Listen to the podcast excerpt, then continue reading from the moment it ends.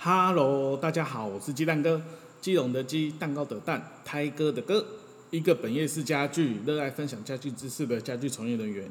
我今天要来跟大家分享的就是有关淘宝买家具这件事情。我这几天呢看到一个 Facebook 的广告，是说有一个协助客人在淘宝购买淘宝家具的一个店家，然后他在这个广告里面呢，他的拍了一些影片，然后也说了一些事情。这个影片呢，绝大部分我觉得很多问题是正确的，没错。可是我觉得它有一点过于简略，忽略掉淘宝购买的很多问题，所以我就想说来录这一段影片。这个也是我的 Podcast 的第一弹。首先呢，我也在这之前，我要先跟大家讲一下说，台湾市场的家具结构，我们简单来讲可以分成四层，从工厂，然后到盘商，到店家，到客人。这四者的话，他们是一种相互相生的关系。以前的盘商呢，我们还可以分为大盘、小盘，会比较复杂一点。不过现在大概已经都几乎整合成为一盘了。在很多年以前呢，政府开放西进的时候呢，我们的工厂都移到中国去了。然后那个时候在台湾算是夕阳产业啊，不，应该说是末日产业的家具也过去了。然后这个时候工厂移过去，少部分的工厂当然还是留在台湾。然后盘商内部呢，它会也进行了一个整并，于是很多的工厂它转为盘商，又或者是盘商跟盘商之间会合并。然后这个分层呢，就渐渐的变成像我们现在所看到的四个结构：工厂可能在中国，可能在台湾，然后再就是盘商，再就是像我们店家，然后再就是客人。这个分层呢，是后来越来越清楚了。这个时候呢，也是有一种就是谁也不犯谁，我们就各自在各自的领域当中赚取该有的利润。假设今天工厂呢，他做了一个东西是一万块钱，然后盘商可能会拿来卖一万三，然后赚三千。然后店家呢，像我们可能拿去卖给客人，就卖给一万六，赚三千。然后不要跟我说为什么店家赚的这么少，怎么可能？不过我就跟你说了，这个只是假设而已。然后随着时间的过去，市场也开始渐渐的改变。店家呢，他开始就跳过了盘商，直接去中国采购。然后以前我不是就是说店家那我，然后我就是变成说跟工厂这边拿一万块钱，然后我只要卖一万四就好了。你看哦，别的店家卖一万六，我卖一万四，我比别的店家卖的还要便宜，而且我赚的是四千块，别的店家只赚三千块，比以前还要多诶。所以说那个时候，店家纷纷就跳到中国去，直接跟中国那边采购。一时之间呢，中国的家具在全台湾市场，包含店家或是盘商在内，大概除了房间组之外，也就是衣柜啊，然后床啊那些东西之外，已经超过七成甚至九成以上都是中国的制品。然后绝大多数我们就跳过盘商自己进口。但是后来，像我们这种店家的报应就来了。其中一个原因就是现在淘宝崛起，然后让客人可以跳过店家跟盘商，直接跟中国厂商购买，然后甚至是跟台湾这边的电商购买。不过我们要先来说一下，就是更早之前，其实这个是有征兆的。首先呢，就是在对我们而言量比较大的设计师跟建设公司，其实他们很早就已经跳过了我们店家这个，直接打开了直接采购的大门。他们直接跑去了中国，然后购买家具，因为呢，他们一个家具一个案子的使用的公社或的家具，那个数字很大，省下来的中间费用呢，非常的可观。他们以前可能会委托我们这种家具店处理，到后面呢，好吧，他就变成自就请人家代进，然后。甚至他们到最后就直接干脆在那边养了一个员工，甚至一个团队帮他们在做进口这件事情。再来呢，就是台湾呢超过一百万人，甚至有将近两百万人在中国工作，这是大家都知道的事实。然后这些人他们已经长期习惯使用淘宝，他们也知道如何使用淘宝。然后跟着就是有一些甚至没有在中国工作过的人在台湾，他们也知道怎么样子去跟淘宝购买。过往呢，家具有很难以运送的这个问题，尤其是从中国到了台湾，台湾这边在过去运送的最后一里是非常重要的一个部分。然后包含我在内，很多人就开始越来越多人在做这一个部分，不管是代进、代运、代送这样子。然后像我刚刚跟大家所说的那个淘宝代理进口的家具店，就是进行的这样子一个服务。然后顺带一提说一下，就是我也有做这样的服务，但是我的立场跟他有什么不一样呢？第一个，我有主要的收入，其实淘宝代进这件事情，连我总收入的十分之一都不到。然后很多时候，其实我是帮中国那边的集货商，还有中国那边的厂商去处理这个部分的服务。然后第二个就是有些厂家会拜托我介绍一些盘商啊，或是同行啊，然后跟他们购买，他们会给我一些回扣购业务奖金。然后在中国来说就是提成。然后我基本上呢是不拿的，然后我都会跟他们讲说，你直接回馈给我客户。这不是说真的是我有多有原则或多诚实，而是讲句老实话，中国的厂家给的那个提成真的很低，然后我觉得赚那个钱哦，算了，不要。然后而且我赚这个钱，我就也要对我的朋友负责任。然后我宁愿单纯的帮你们介绍媒合，然后你觉得 OK，你再跟他购买，然后你不 OK 就算了。不过我想提醒大家的就是说。有很多的厂商，他们其实就是说，在代进服务或是代购服务的时候，他会去跟中国那边要提成。这个部分我要先说明，就是我看到那个 Facebook 的厂商，我不知道有没有这件事情，但是我所知道有人会这样做。OK，我们再回头来看看这个店家说了什么呢？他有一点说得很正确的，就是第一个，他说许多欧美的品牌家具都在中国大陆设厂。所以中国家具并不像过往大家认为一样的低品质，这个是正确的。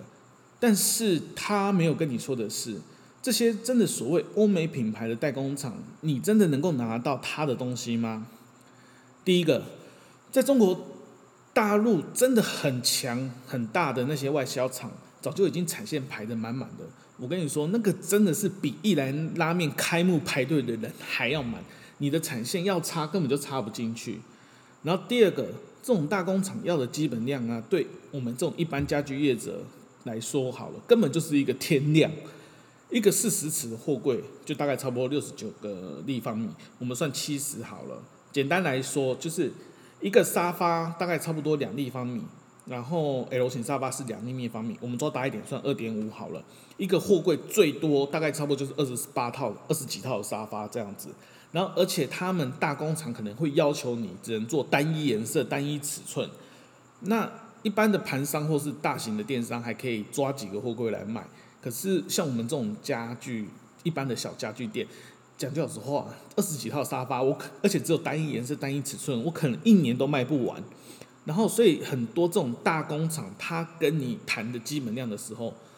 我跟你讲，不是一个两个货柜在开，有时候是十个、几个货柜在开的。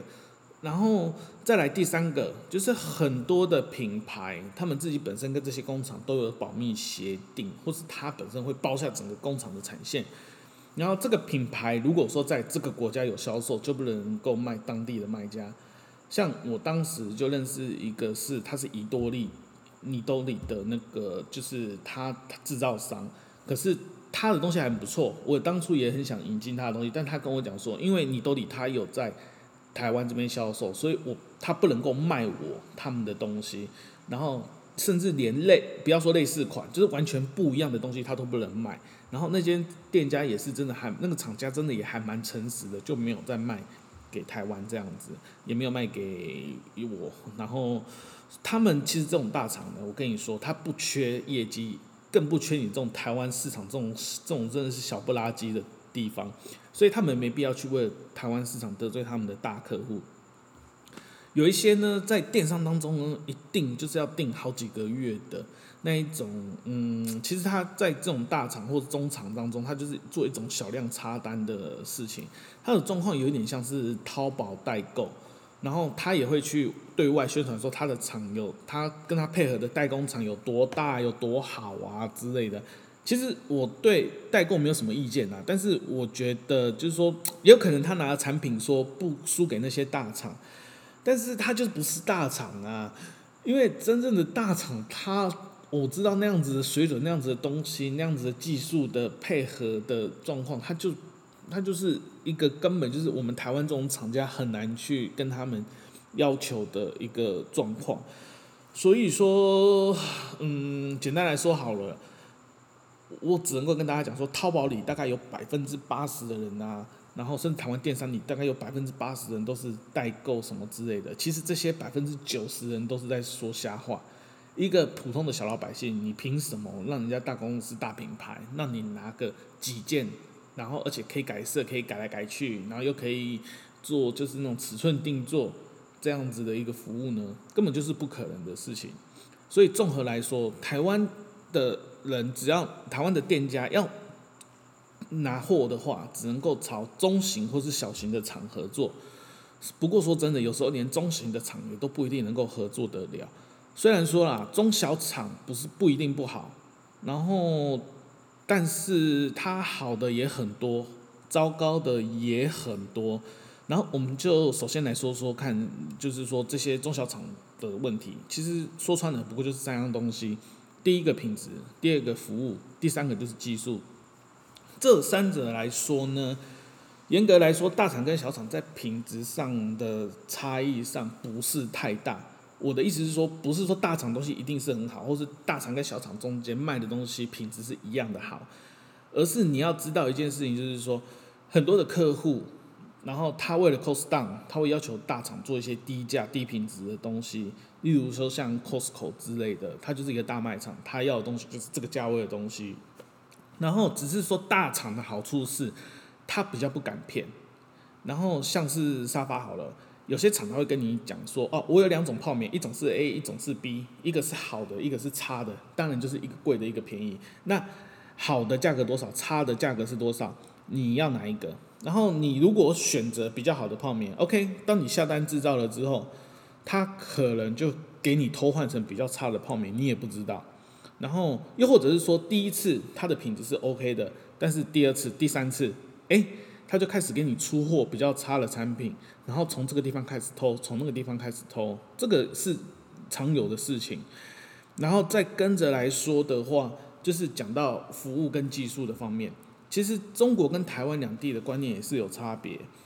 举例来说好了，台湾呢会希望说你这个沙发的车缝线尾端能够好好的收尾，不要说弄成一堆一团毛线呐，感觉就是没有剪也没收干净这样子。可是中国人他们就认为说啊，你这个根本就没什么嘛，你不会自己剪吗？你这个太吹吹毛求疵了。然后我一套沙发才赚你多少钱？你为什么要这样子要求呢？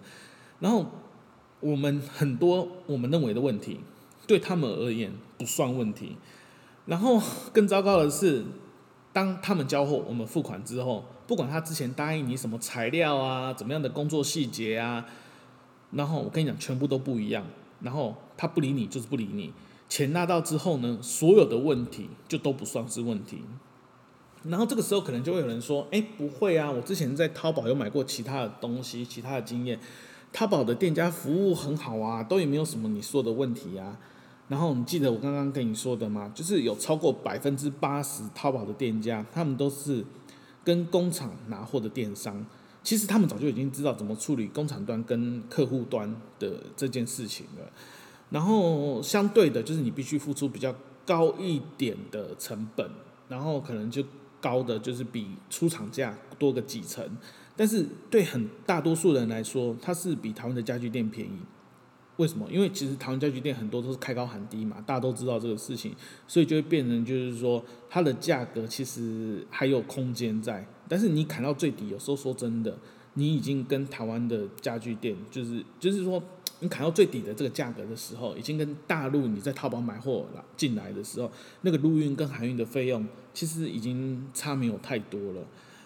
然后这些淘宝的店家呢，跟台湾的电商呢，嗯，我觉得啦，他们能够出来做生意，那他们就赚取一些合理的利润。你觉得你可以负担，然后你觉得承受得起，然后当然你就是这付这个，我觉得这个差价是理所当然的，而且总是要给大家一点生活的空空间嘛，对不对？但是。有时候说真的，我也拜托台湾的电商不要再过度包装自己了，然后常常说自己是什么欧洲设计师啊，或是欧洲精品啊之类的，然后又一直不断的宣传说什么啊自己是欧洲的精品等级，但是只卖人家十分之一的价格。我讲句老实话啦，你明明就没有养设计师，然后你明明就又没有真的下去设计打版，或是包，甚至连包厂都没有包，然后你拿你自己去跟人家欧洲精品在比，然后你明明就是只是说在中国很单纯的拿货进来台湾卖，就这种，然后就去嘲笑人家欧洲精品，我就觉得很有趣，就有点像是 H N 去嘲笑 L B 的感觉一样，但是。我只能说，这种出发点呢，就一开始就不正确了。再加上彼此的商业模式根本就不一样，根本就是无从比较的东西。